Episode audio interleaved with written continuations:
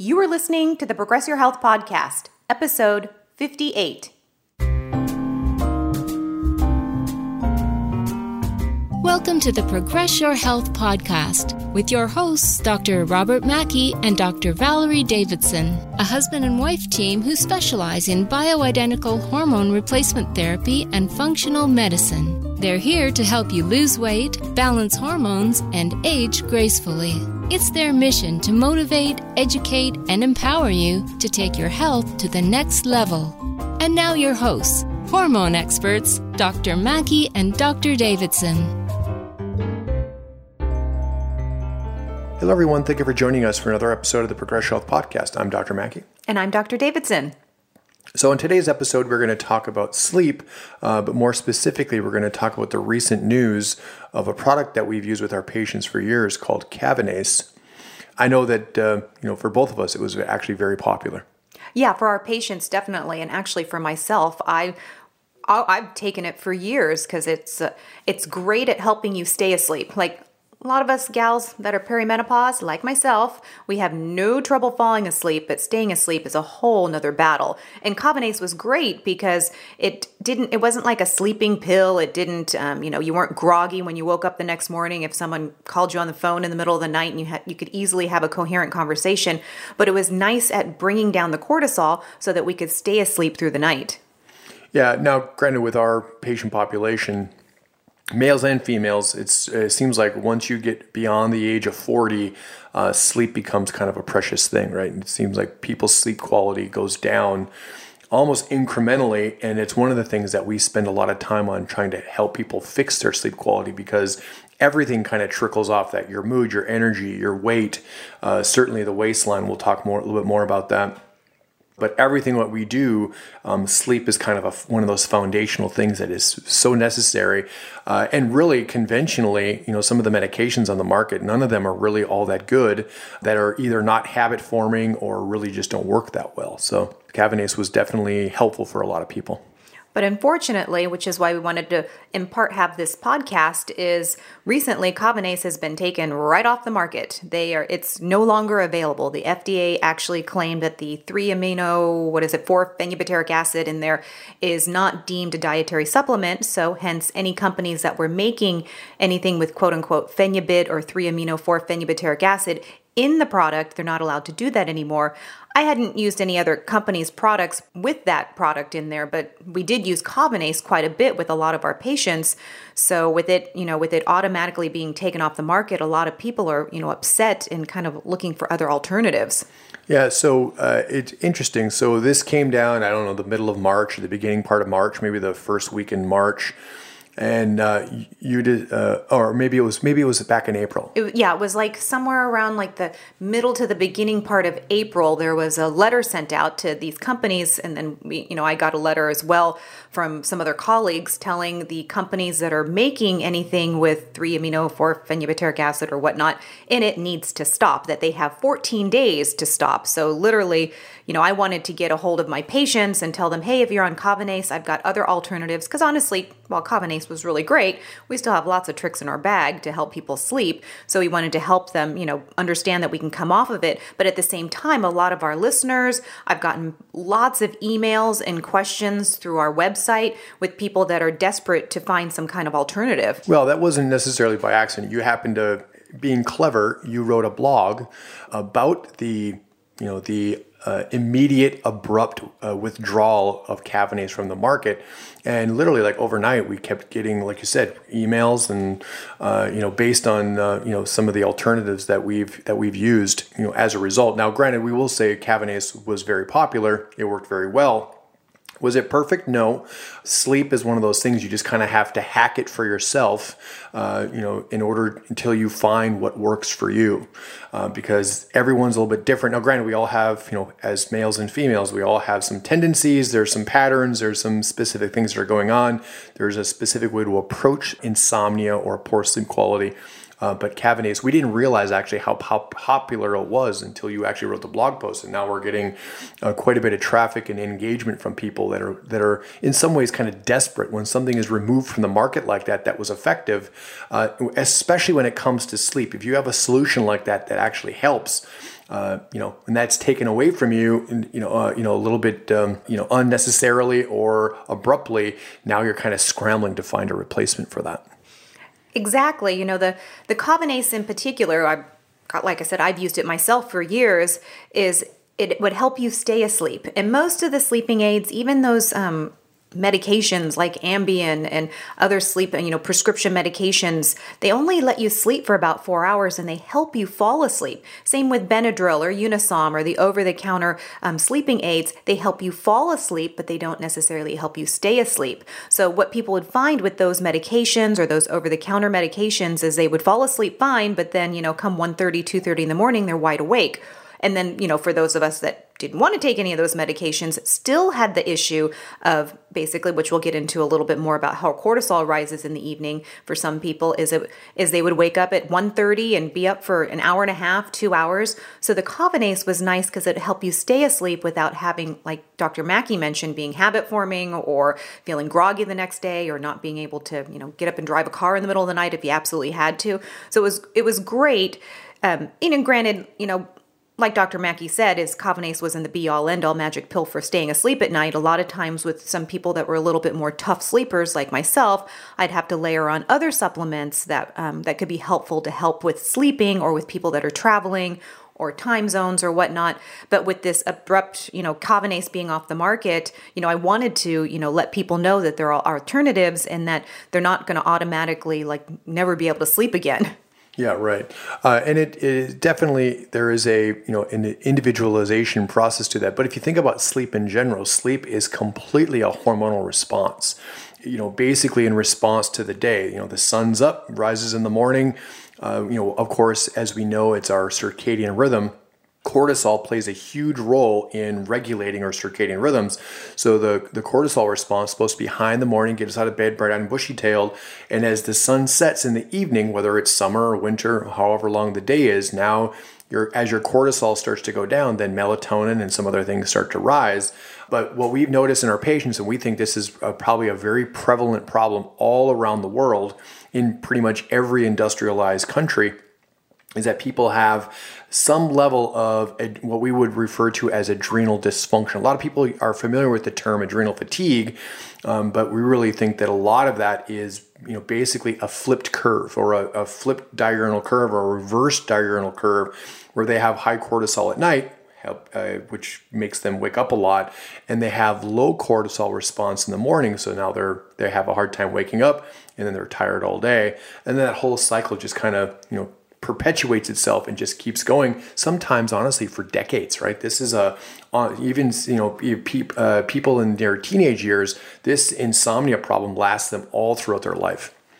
Yeah there's definitely you know people that have told me they've been insomniac since they were a teenager but like you said it is a little bit more of a hormonal response where in part is that cortisol coming up in the middle of the night? It's not supposed to come up in the middle of the night. It's supposed to come up in the morning. So you wake up and you're bright-eyed and bushy-tailed there are lots of reasons for why that cortisol comes up in the middle of the night, whether it's stressors, hormones, male, female, whatnot. But being able to bring that cortisol down was the goal, not try to mask it or bully it or band aid it by making people take medications that are just going to, you know, put them out.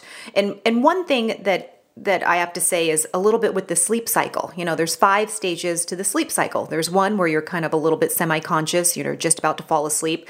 Um, stage two is is sleeping, but it's not the restful, beneficial sleep.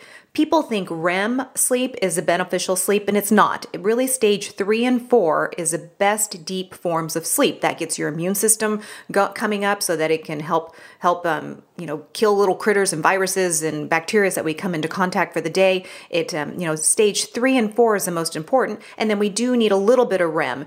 When people take prescription medications or over the counter medications for sleeping, not melatonin, but these are, you know, more the medications like the Benadryls and the Ambiens and whatnot, is it only allows you to get into stage two sleep and then you bounce between stage two and REM. You don't really get too much into that three and four. So our goal is to help people get through all those stages of sleep and not have to just, you know, be bouncing between, you know, being awake and then stage two and REM. Yeah, and it takes roughly about 90 minutes to go from being awake to being down to that those deeper levels of sleep and you need to go through about 3 to 5 cycles a night. in order to get the rest and recuperation that you need. Uh, and so if you're waking up frequently throughout the night because your cortisol is bouncing all over the place, then you're interrupting those those stages and then you're not able to ever get the restoration that you need. So in some ways you're kind of the, literally burning the candle at both ends. You're not sleeping very well during the day or uh, during the night, so that means your cortisol is going up. Now you have to go to work or school or take care of the kids or do whatever. Now your cortisol is up during the day. Um, so your cortisol output tends to be very significant, and then over time, people are just you know exhausted. Uh, and then when you need this this is the little trick, uh, unfortunately, that our bodies play on us. When we need to sleep the most, we end up sleeping the worst, uh, which then just you know, really kind of starts to perpetuate on itself, and you keep your sleep quality really never improves. So that was kind of that mechanism of action, but behind Kavinace or the ingredient. I think I had the three and the four mess um, messed up. It's four amino, three phenylbutyric acid, whatnot.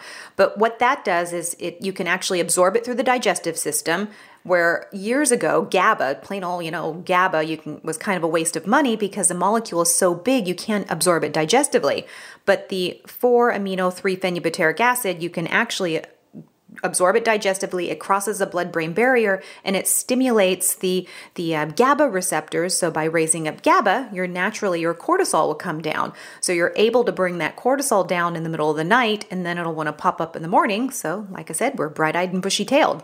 You know, GABA is a, uh, for those of you that you've either heard of it or don't really know what it is, but GABA, G A B A, uh, it's an acronym. Uh, it is, you know, a the the most prominent inhibitory, neurotransmitter in the brain. Serotonin is also an inhibitory neurotransmitter that plays a definite role in the sleep cycle. That's why women in menopause, when they don't have any more estrogen, it drops their serotonin, so they might be somewhat depressed, but now they're also having hot flashes uh, because serotonin plays a role in the sleep and controls thermal regulation. Uh, you know, so that we'll talk more about that some, on some other episodes. Uh, but this uh, this GABA neurotransmitter, you know, if you think of it like a teeter totter, you have the excitatory on one side and the inhibitory on the other. Excitatory neurotransmitters are dopamine, epinephrine, norepinephrine, uh, and the inhibitory ones, the prominent ones, GABA and serotonin. So you, your brain is looking for balance to those things. And if you think about American society, we're all stressed out. We're all going 90 miles an hour all the time. So we have all this cortisol output, all these catecholamines, caffeine all the time. Uh, so now the the inhibitory ones kind of you know kind of um, kind of take the brunt of that, and now we're just you know now we're not sleeping on a on a you know on a nightly basis. It, we're just desperate to get a good night's rest. So with that said, now that people like some of you listening might be wondering, well, what do I do now? What do I do now that I don't have the Kavinace to use? Yeah, like I said, that's that's a challenging one, right? There's uh, there's definitely some ways to approach that. Some lifestyle things, so, uh, for sure. Exercise, um, exercising after work at three, you know, after three o'clock in the afternoon or five thirty when most people are done and going to your aerobic class or your boot camp class. Uh, you know, even your CrossFit class or whatever kind of high intensity training you're trying to do, probably not the best idea. Okay, because when you're doing engaging in that kind of aggressive activity, your cortisol is going to go up, and now you're going to try to go to bed in a few hours. It might not, it might not really be all that easy. I mentioned caffeine a second ago. Of course, you have to moderate your caffeine content. Even that one cup of coffee in the morning can still have an effect on you falling asleep that night. Um, people don't think about it because you had co- coffee in the morning. The people that know that, they know if they have coffee after 10 o'clock or noon or something, they're going to stay awake. But even that 8 o'clock or 6 o'clock or 7 o'clock cup of coffee is definitely going to have an impact on your on your sleep quality later that night. Also fasting. So one trick that some people will do to keep their cortisol down in the middle of the night is have a bedtime snack or have something that's maybe a little protein, uh, maybe a little fat.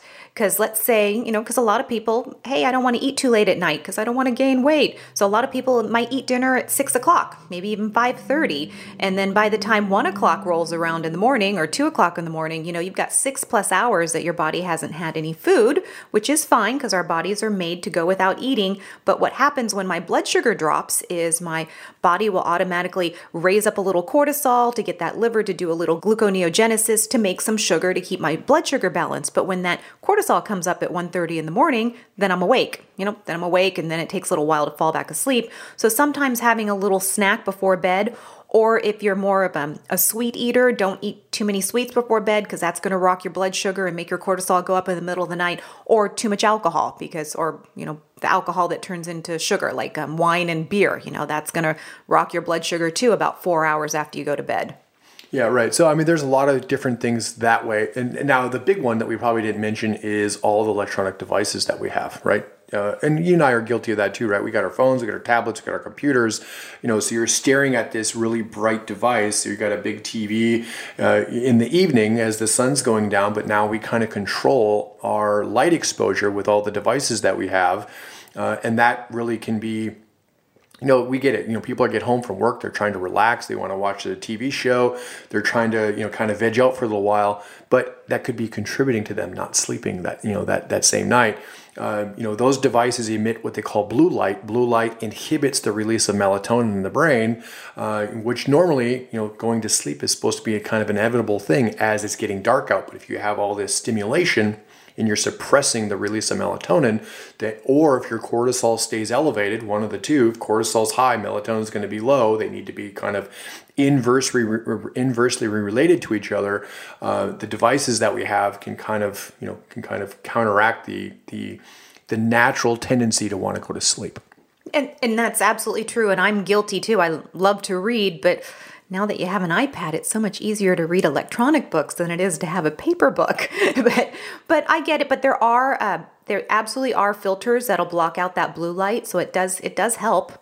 Yeah, right. You get like a you know like on the uh, on on uh, my phone for sure. Like it has a night shift where you can turn the the blue wavelengths off, and it has like this amber kind of reddish uh, hue to the screen. It certainly helps maybe not foolproof, but it's certainly better than having this.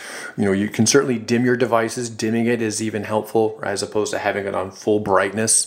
Um, that can be definitely a you know major thing. And trying to pull someone's phone out of their hand, right? Telling them to just put it down or don't touch it after eight o'clock or seven thirty or something like that is probably not realistic. But for some people, that might you know they're just might be extra sensitive to some of that kind of stimulation. Not to mention some of those other things. You know, uh, if you had a really stressful, really busy day day or have a really demanding job. Um, that's what I mean about American society. Sometimes we're just go go go all the time, and the brain doesn't doesn't know exactly how to relax and you know kind of shut itself down. The body is we're forcing the body to be on all the time. Now the brain gets really good at that, and now it doesn't know how to do the opposite, which is being able to rest properly. Now, we've got lots of little tricks for sleeping and sleep protocol in terms of supplementation. So, that would take forever to go into all the little tricks and tricks of the trade that we have, but we could go into a couple of some ideas in terms of what we can do to replace Kavinace. Yeah, right. Yeah. So I know that uh, there's a you are talking about GABA just a few minutes ago. So there's a new form of GABA which is supposed to be you know technically what they call a low molecular weight form. So it's a smaller molecule. It's able to cross the blood, uh, the digestive, be absorbed in the digestive tract. Uh, supposed to be able to uh, cross the blood-brain barrier uh, so it doesn't it doesn't get impeded by the size of the molecule. Uh, and literally, it's called pharmagaba. Um, there's lots of products that have pharmagaba in there. Uh, and if you think about it, you know the ingredient in Kavinace and pharmagaba in some ways they're uh, if you think about it, it seems uh, like a very similar transition from one to the other. Oh yeah, no, it's awesome. When I found Kavinace first for myself and for patients, we didn't have um, we didn't have pharmagaba available. It was just good old GABA, which we all knew was kind of a you know kind of a waste of money because you couldn't digest it. But now that we have this new technology to be able to make pharmagaba, I think that that works just as good as the Kavinace, and honestly, in in some of the companies, it's a better price point. Yeah, right. And then we get into you know after pharmagaba which is relatively it's been around for a little while maybe a few years you know, whatever but it's still relatively a newer ingredient gaba's been around for a long time um, but like i said there's always kind of some issues with actual gaba itself if whether it could be absorbed or not um, but certainly that that's a that's a nice uh, alternative for sure. Uh, and then we get into uh, as I talked about cortisol. So certainly looking at you know the adrenal component to sleep right? So uh, one way to lower your cortisol at night is to raise it in the morning. So a strategy for that is to you know do some things using maybe adaptogenic herbs. We'll talk some more about those individually on another podcast but using herbs in the morning and some other nutrients vitamin c pantothenic acid some other things in the morning because um, if you raise your cortisol in the morning then almost by accident, but on purpose, then your cortisol is going to go down at night. Okay, so instead of trying to just go after and do something in the evening, another strategy is to you know focus on it a little bit earlier, and then now your sleep quality is going to improve as a result. And you had mentioned and talked a little bit about neurotransmitters. So, yeah, talked about GABA, but we also, like you had mentioned, we have serotonin, we have dopamine. One thing that also helps people sleep is actually balancing the dopamine, the serotonin, and the GABA, not just focusing on one. So, doing things like, you know, uh, mucunins, mucunas, pruriens to help with the, you know, raising up your dopamine to five, you know, 5 hydroxy um, tryptophan, that, you know, the 5-HTP that can help raise up the serotonin. So, working with some of those things are nice to help with the neurotransmitters to help you sleep. Yeah, Mucuna contains, you know, you can get different standardizations. There are the extracts are standardized to different percentages, but Mucuna is uh, contains an amino acid called L-DOPA. L-DOPA will cro- again cross the blood-brain barrier. Your brain can convert it into dopamine, uh, and that can be very helpful in the sleep process. Uh, and like you said, the 5-HTP, of course, a great precursor to serotonin uh, so now you're creating some balance there. Uh, you know, you and I use a protocol from a company actually in my hometown in Duluth, Minnesota called CHK Nutrition, uh, and they have done some extensive research and have lots of patient hours focusing on that kind of mechanism between dopamine and serotonin. Uh, so you know, kind of using that idea to you know also be able to help people sleep. Yeah, so if you're interested in some other recommendations, we do have the article on the website about alternatives to Kavinace. We also recently just did a perimenopause masterclass um, for those of you like myself in that perimenopausal age to kind of help balance hormones, which sleep is a huge issue in perimenopause. Yeah, you know, we probably should have mentioned that earlier, but um, it was our it's it's really our first attempt at a digital course, an online digital course, and we think it turned out really well. Uh, it uh, it goes through basically our process of dealing with um, you know dealing with a patient, but in this case, a woman that is in perimenopause, which we've noticed in our you know in our years that conventionally women struggle in this this transition uh, because there just really isn't a lot of really good treatments for it. Uh, and they're just left uh, to fend for themselves because all their doctors want to do is give them birth control pills and antidepressants, or in this case, sleeping pills or anti anxiety medication. And a lot of times women are just not interested in that, or um, they those things just help a little bit. They don't really help 100%. They still need to find some other viable solutions. Exactly. No, we've gotten some good feedback from it, and it was really fun. So we hope to continue to do that. So if you're interested in that, you can go on the website and check out the perimenopause masterclass. Yeah, yeah, yeah. It's uh, if you go on the uh, if you go to the homepage progresshealth.com, up in the navigation bar, you'll see a thing for courses. Or if you find one of our blog posts, um, there'll be an image Valerie's uh, pretty face there on the sidebar. Uh, and uh, we plan on doing a bunch more of those courses. It was actually a very fun process, um, taking some of the knowledge that we've learned and kind of you know putting that into a digital format like that was one challenging right because our first time to do it but now we've kind of thought about that and organized it in a way and we definitely plan on doing more of those because now you know now one it's affordable. I think the course i think we have it up there for like nine dollars or something. I think it's a really a, we wanted to be uh, something that was not cost prohibitive for anybody, right? They could just you know uh, utilize the information, and um, you know um, you know who can who can who can afford a nine dollar you know uh, course that way, and then you're able to do it on your own. You just log you know you, you once you purchase you log in, and you have it's basically a digital course, so it's all uh, it's all video. There's some uh, PDF handouts and things there to kind of um, reiterate some of the information, but it's you know it's good. Uh, you know now of course we're both biased because we put the course together. But um, you know, we're hoping that we get some uh, a good response from it, and uh, you know, it was our first one, so we we learned a lot. We made a maybe a few mistakes here or there, um, but now we're just kind of uh, you know improving on some of those, and each one's going to get uh, incrementally better as we keep going. Yeah, and and like Dr. Mackey said, we're going to do some more. And since you are our listeners and you know what you want to hear, feel free to give us a shout out on anything you'd like to learn about because we definitely take that into consideration. You're that's you know you're who we want to talk to. Yeah, right. I mean, uh, all of the listeners that we have, uh, you know, that this is. Uh, uh, we kind of know in some ways what people, what we think people should know, but not always know what you really want to know, what you really want to hear about. So certainly, as we keep going, we we might be asking more and more, like, what do you want to learn about? Well, if you if we were to do another class, excuse me, uh, if we were to do another master class, what would that be? What would did you know? What would be the uh, now? Of course, our next episode we're going to talk about weight loss in perimenopause or weight gain in perimenopause. That's always the top of the list, uh, but that also can be challenging too, just because there's not one approach to weight loss necessarily, and it can be a little bit difficult. But we still have some things to talk about. Now, this one we're talking about sleep um, ironically enough, you know, circadian rhythm regulation, um, sleep improvement, our sleep quality improvement, that's like our number one thing in order to lose weight. If you're not sleeping well, then losing weight is going to be next to impossible. So, um, this is a little prelude for the next episode.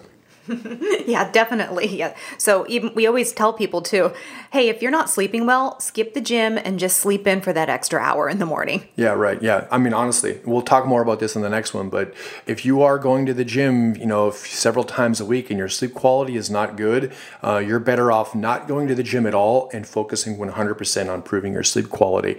Because, uh, like I said, we spend so much time revving ourselves up and pushing and pushing and go, go, go all the time, but we don't put any emphasis on the sleep sleep side, uh, some of it, some of us take it for granted. Some of us can sleep just fine, but you know um, what we find is that a large percentage, at least of the population that we deal with, I think that our population is somewhat representative of the entire population. People are busy, they got families, they're working, they're doing all these things, and the hardest thing for them to do is be able to go to sleep at night. That's that's uh, you know that's really challenging because then you're really you know you're really burning the candle at both ends and you're not getting any of that restoration that you need and in some ways from an aging perspective right you're kind of accelerating that aging process because it's just this major cortisol output all the time absolutely no so I've always had trouble sleeping, so that's why I like to have those alternatives. But those lifestyle factors are huge when it comes to sleeping at night. So so that yeah, a little preview what we're going to talk about in the next episode with sleeping and and weight gain and perimenopause. And